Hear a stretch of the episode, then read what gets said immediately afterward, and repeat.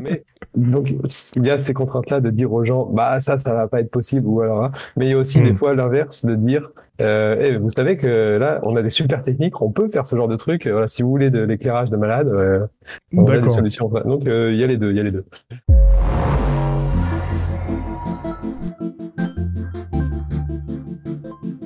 Bienvenue dans Pattern, l'émission dédiée aux professionnels du jeu vidéo. Le principe est simple, je reçois des personnes qui travaillent dans le secteur du jeu vidéo afin qu'elles nous parlent de leur métier, de leur parcours, de leur méthode ou encore de leur vision sur l'avenir sur l'avenir du secteur. Et dans l'épisode d'aujourd'hui, je reçois Pierrick Kiburs, qui est technical artist chez Splash Team, qui est le studio indépendant derrière Splasher et plus récemment Tinykin. Est-ce que est-ce que c'est juste? Est-ce que jusque là ça, je t'ai- bien? Ouais. Comment vas-tu? Eh ben ça va très bien. Ouais. Ouais? Alors, est-ce que tu peux nous dire, ben voilà, en quelques mots, euh, en quoi consiste euh, ben, ce métier de technical artist Quelles sont tes missions principales?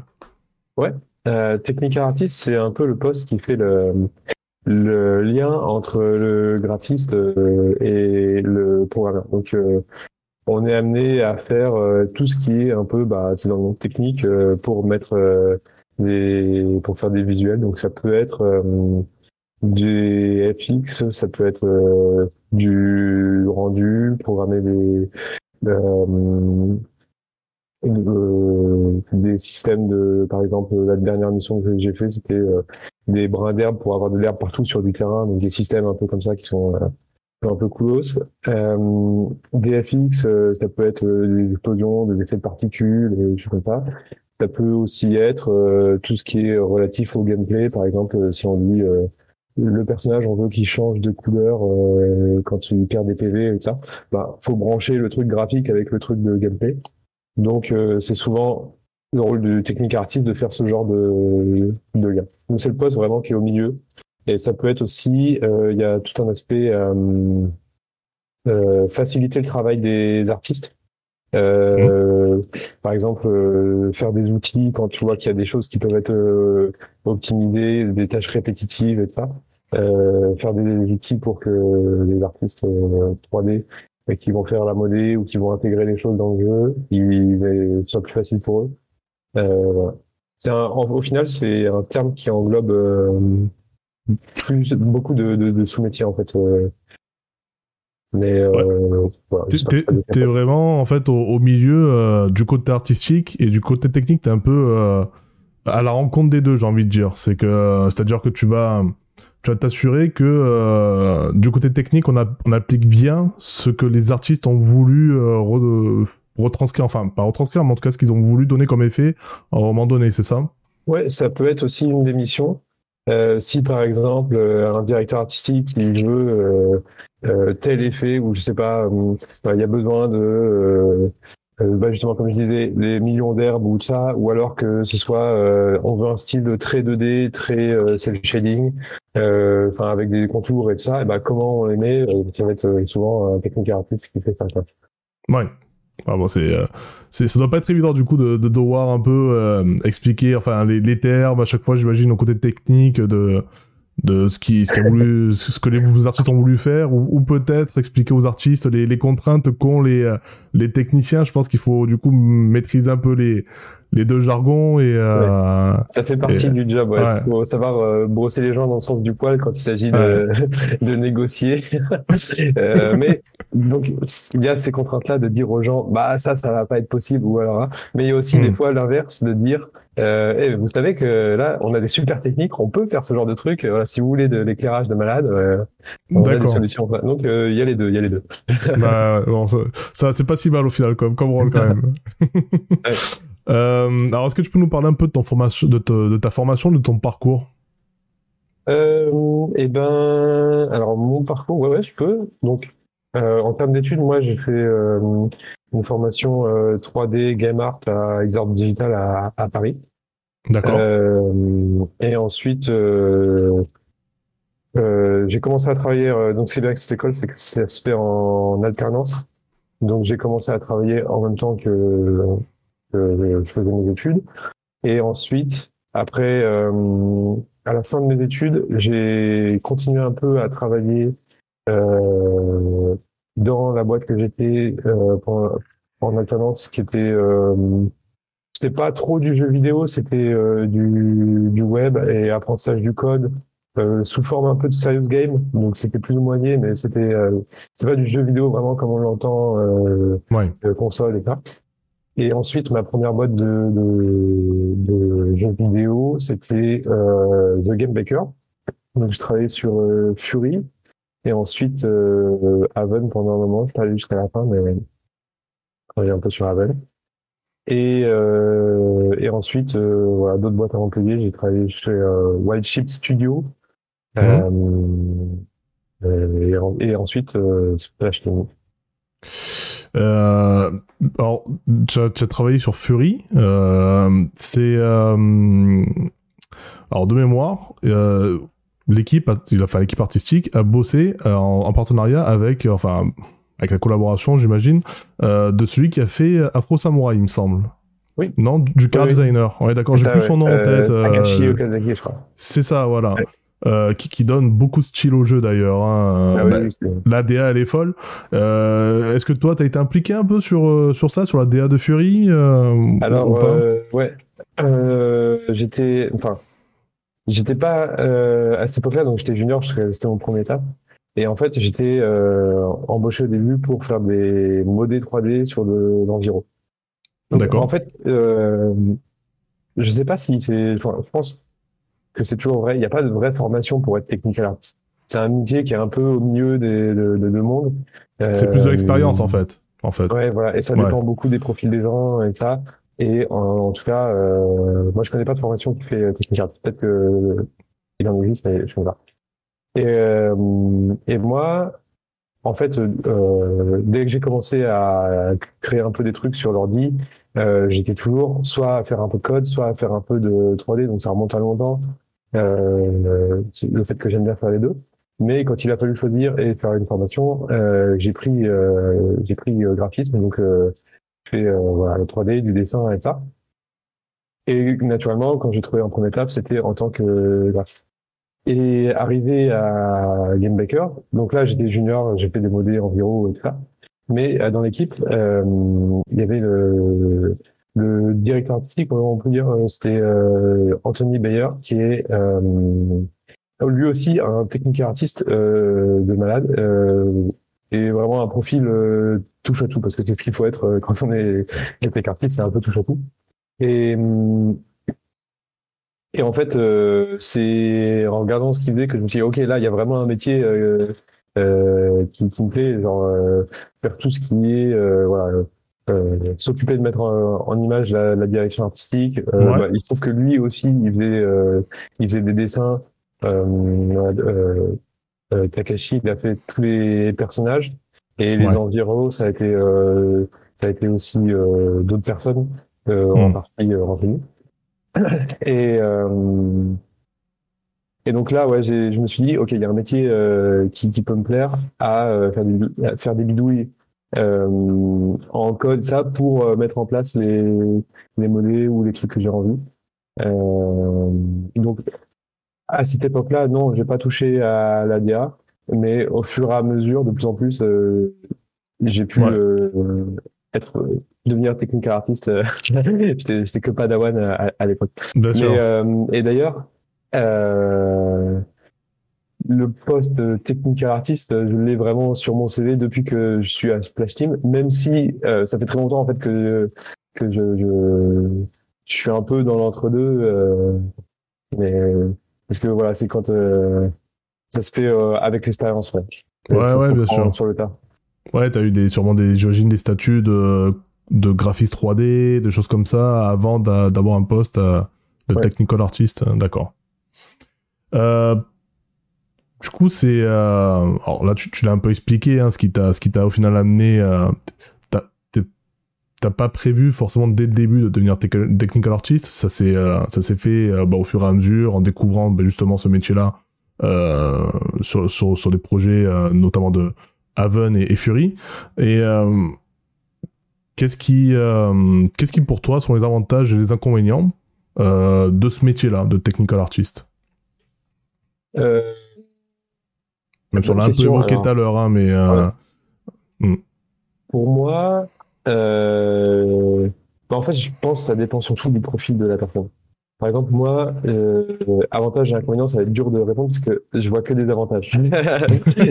bah oui. ça, ça, peut, ça, peut, être aussi une bonne réponse. Il hein. n'y a, a, pas de, a pas de bonne réponse. Hein, Mais après, euh, tu vois, c'est vraiment, euh, ça dépend du profil des gens parce que euh, voilà, t'as beaucoup de graphistes, tu leur dis, euh, va falloir faire du code, va falloir réfléchir un peu, faire des maths et tout ça, tu les fais fuir en fait.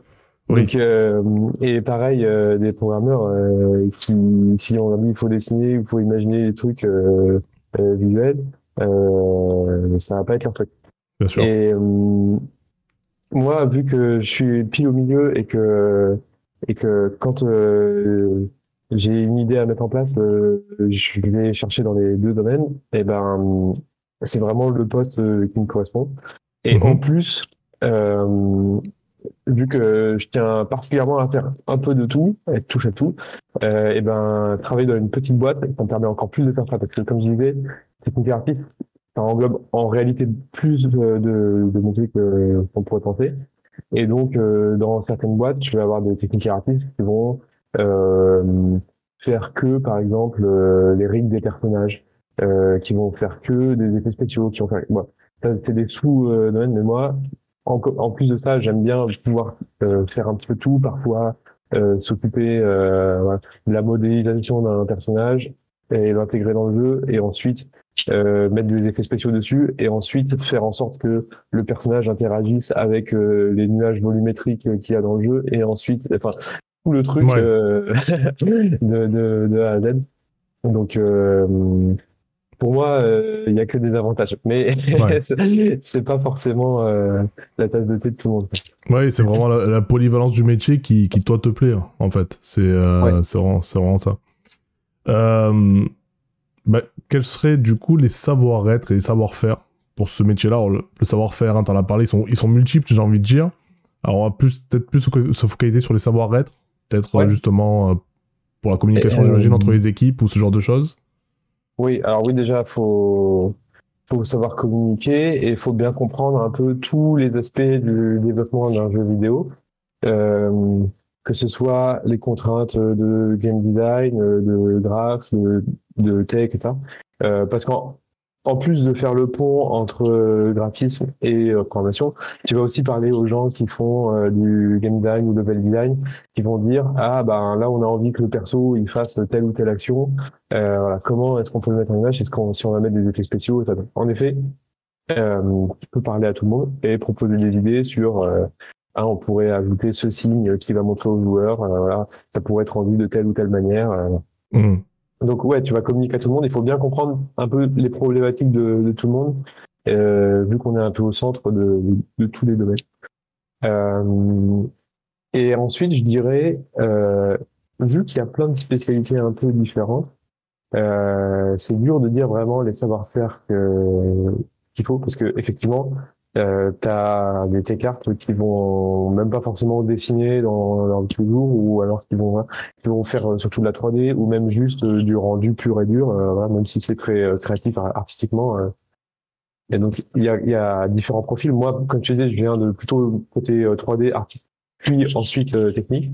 Il y a des gens qui ont fait le, parcours inverse qui étaient plus tech à la base et qui se sont intéressés au côté là mais il y a quand même un trait de caractère qui ressort chez tout le monde que j'ai croisé qui fait ce métier, c'est cette sorte de curiosité, de j'ai envie de faire un truc, euh, je me doute que c'est possible, comment je le fais quoi. Euh, Et donc c'est ça qui va t'amener à chercher euh, est-ce que euh, il faut que je dessine un truc, est-ce qu'il faut que je programme un truc, est-ce qu'il faut que j'ajoute un effet spécial. Ah attends, regarde dans Unity, je vois un tuto qui me permet de euh, euh, brancher cet effet-là, cet effet-là, je combine un peu les deux. Ok, tu vois c'est ce genre de, de curiosité qui t'amène à au final bah compléter tous les domaines pour accomplir l'idée que qu'elle t'a en tête. Et tu disais ouais de j'ai la curiosité, je sais que je, en théorie je peux le faire, donc euh, on va chercher comment quoi. Et euh, alors comment se déroule une journée type d'un technical artist euh, Je dirais que ça dépend beaucoup du studio et de la spécialité que tu fais. Euh, par exemple, euh, dans mon précédent job, alors j'étais, j'ai un peu menti tout à l'heure, j'étais aussi technical artist, mais euh, dans un domaine bien spécialisé de la photogrammétrie. Donc, euh, on prenait des photos de d'objets dans le, la vraie vie pour importer et, et, les transformer en modèle 3D euh, dans le moteur de jeu. Mmh.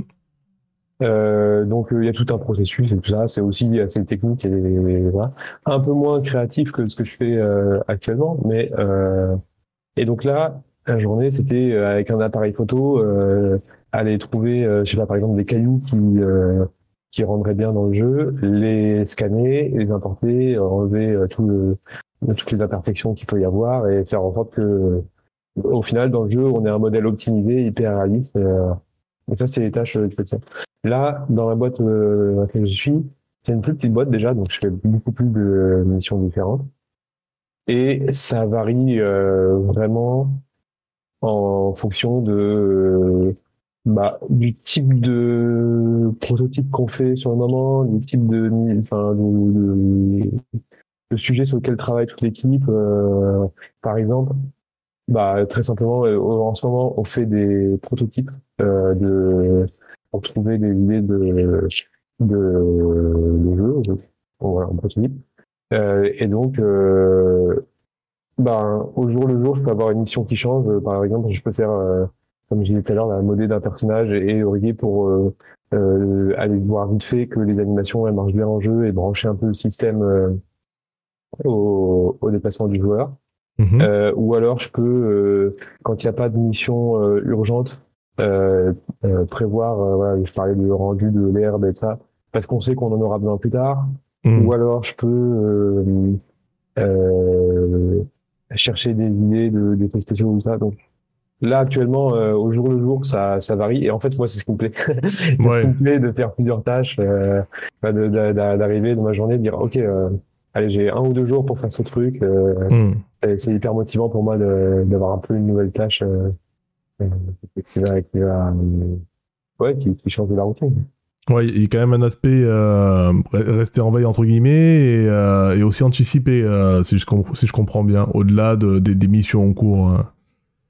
Euh, voilà. Ouais, bah comme dans n'importe quel truc technique, ouais, il y a un peu de veille, il y a un peu, euh, surtout que euh, faire des faire des effets qui claquent visuellement, des trucs bah, quand il y a plein de particules, ça bouge de tous les côtés et tout ça. Euh, c'est sûr que ça ajoute toujours un plus au jeu, donc euh, c'est bien si quand tu as un peu de temps de regarder de ce côté-là pour ajouter tout. Ou des fois même ça fait partie des features du jeu, c'est la base. Ouais. Donc euh, quand on sait qu'on en aura besoin, euh, c'est bien de, de, chercher un peu de ce côté-là. Euh, quel conseil tu donnerais à quelqu'un qui veut faire le même métier? Euh, alors c'est pas évident, c'est pas évident. Bah, comme je disais, il n'y a pas de, de vraie euh, formation pour faire ça. Donc moi c'est appris sur le tas et et donc j'ai mis un peu de temps avant de me sentir légitime, dire euh, ok c'est le c'est le job que je fais quoi, euh, même si ça m'intéresse depuis longtemps.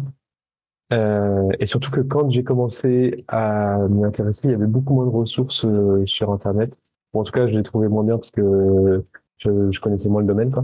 Ouais. Euh, mais en tout cas, euh, ouais, il y avait moins de ressources. Euh, mais voilà, mon conseil de, à donner, ce serait que maintenant, il y a, y a plein de, de ressources, euh, euh de tutos, de soit du outils Unreal, euh, et plein d'outils qui se qui se développent euh, plein de choses qui facilitent la vie, voilà, des shader graph dans Unity ou euh, des outils à base de Node et ça. on a même plus besoin forcément de savoir coder ou, ou d'être vraiment trop technique. Euh, donc, euh, comme conseil, je dirais, ben, chercher euh, les ressources, les tutos qui vont vous permettre de, bah, de faire vos idées, qui vous motivent. Euh, comme, comme je disais tout à l'heure, c'est plein de domaines différents. Euh, et il faut pas hésiter à pousser la curiosité pour aller chercher des nouvelles infos et toujours être euh, un peu sur le qui d'avoir euh, trouvé des, des, des, nouvelles techniques, des nouvelles motives, euh, essayer plein de choses. Sachant que voilà, si quelqu'un cherche à rentrer dans l'industrie avec ce, ce, ce poste-là, et ben ça va surtout être sur euh, l'état d'esprit de voilà avoir la curiosité, chercher un peu les choses, euh, parce que c'est sûr que ça englobe tellement de facettes qu'on peut pas avoir de connaissances euh, solides sur toutes les, choses. Même moi actuellement, je découvre des choses tout le temps. Ça. Euh, j'ai l'impression d'être en formation constante. Euh, hmm. Mais voilà, sur cette, cette idée de, ok, admettre que on ne sait pas, mais on va trouver comment faire euh, et savoir se former, ça, ça c'est très important. Euh, et qu'est-ce que je voulais ajouter? J'avais un autre truc en tête. Euh, ouais, il y a plein de ressources. Euh.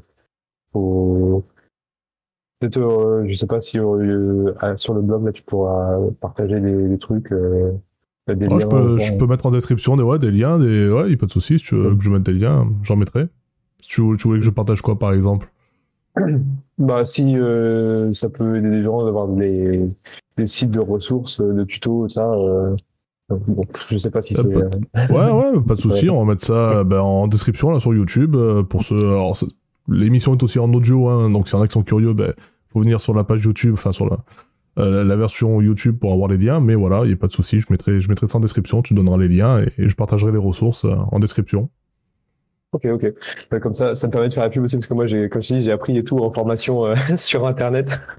Avec ah, c'est un peu bah, oui. bah, mais il faut en profiter, bien sûr. Et euh, est-ce que tu as été impliqué toi sur le projet euh, Tinykin, sur sa conception? Euh, Alors moi, quand j'ai rejoint euh, Splash Team, c'était le moment où Tinykin, il y avait déjà un prototype assez solide. D'accord. Euh, et justement, pas du tout de graphisme. Donc, euh, on pouvait déjà se faire une bonne idée de ce qu'allait être le jeu. Euh, il y avait des niveaux qui étaient tout en bloc, euh, tout en cube et hein, mais il n'y avait pas du tout de graphisme. Et donc, je suis arrivé euh, en même temps que Simon, le directeur artistique. Mhm. Et en fait, j'avais déjà travaillé avec lui chez Game Maker. D'accord, ok. Ah, ils, vous ont, euh, ils vous ont, pris tous les deux. Euh... bon, c'est lui qui m'a appelé. Euh, D'accord. Il quelqu'un pour faire de la 3D. Euh, et, et, donc, ouais, la, quand je suis arrivé, le jeu était déjà, il y avait déjà un bon proto. Et ensuite, le, le fun, ça a été de, bah, de mettre du graphisme là-dessus, de voilà, trouver.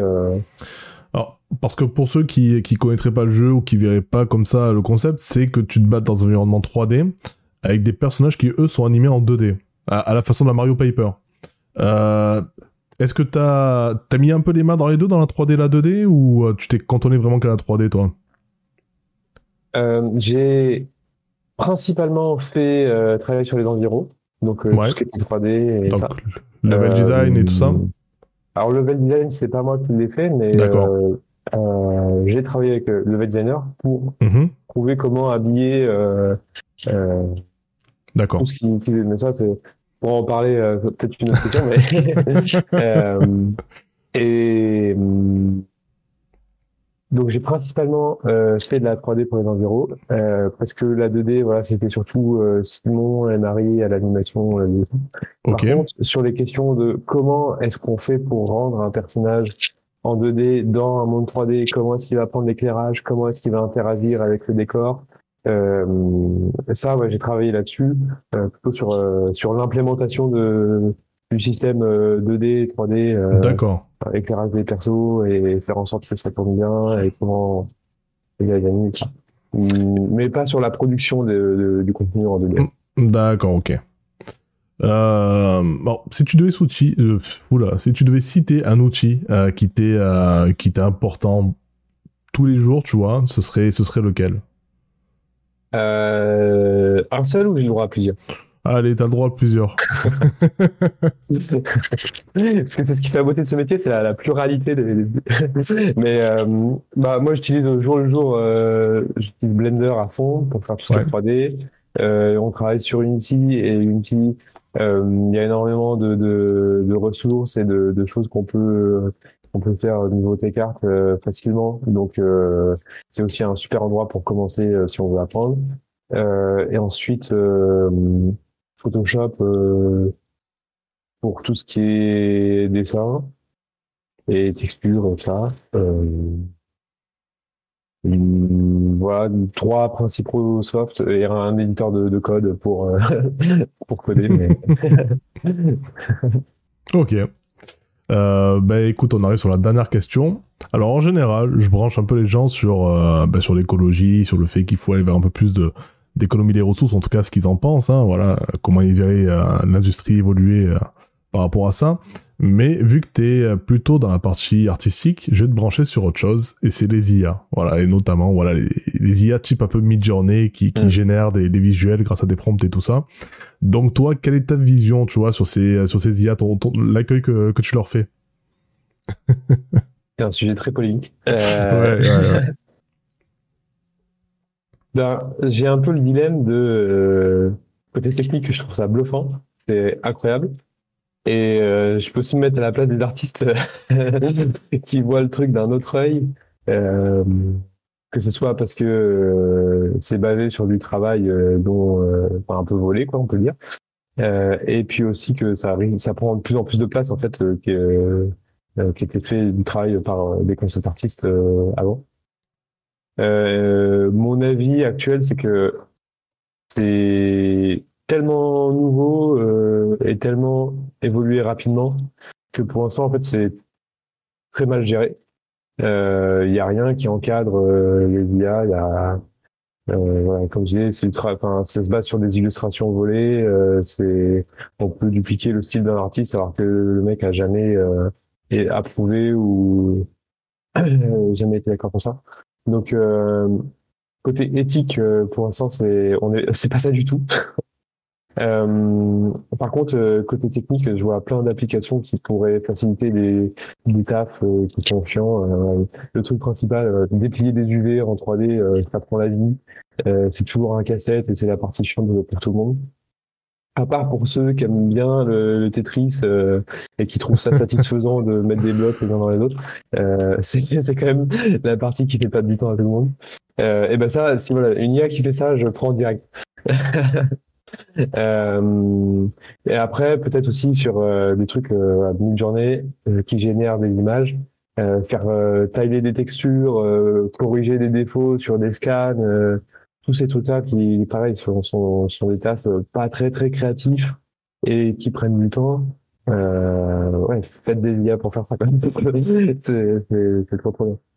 Euh, et puis ensuite euh, faire faire des images qui sont euh, qui ressemblent à des illustrations dans le but de d'imiter une illustration. Euh, euh, je, je, je, suis plutôt contre le. Bon, en tout cas, il faut être hyper transparent sur le fait que c'est une IA et que c'est intéressant parce que c'est possible. Mais euh, de là à dire euh, je suis un artiste parce que j'ai fait une image avec un prompt, il y a quand même de la marge. Euh, et tu vois aussi que ça commence à rentrer en fait dans les, les utilisations, euh, même dans l'industrie.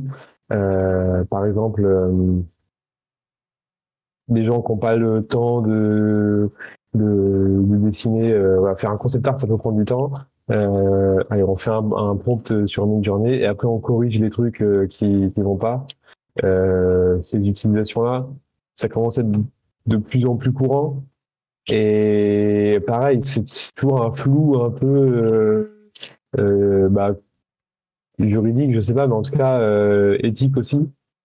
Euh, de dire tu, tu génères des images euh, qui viennent qui sont en fait pompées sur le travail euh, d'autres personnes tu corriges deux, trois trucs et puis tu dis que c'est c'est nouveau euh, ouais, ça me paraît très nouveau comme technologie et un peu trop, euh, un peu trop, euh, ça a explosé trop rapidement pour que ce soit euh, encore. Euh, pour, pour moi, c'est amené à évoluer et euh, ce sera utilisé euh, mieux plus tard. Mais pour l'instant, l'état actuel des choses, ouais, c'est pas très, c'est pas très éthique. Merci d'avoir écouté Pattern, l'émission dédiée aux produits jeux vidéo d'aujourd'hui et de demain. Ce programme est disponible en vidéo sur YouTube et en écoute sur plusieurs plateformes comme Spotify, Apple Podcast et plein d'autres. Vous pouvez réagir ou poser vos questions en commentaire, j'y répondrai dès que possible. Et pour soutenir l'émission, pensez à mettre un pouce bleu sur YouTube et à vous abonner ou à noter le podcast sur les plateformes d'écoute. Pour finir, je vous invite à découvrir notre chaîne Twitch et nos autres émissions sur le site burnafterstreaming.fr. A bientôt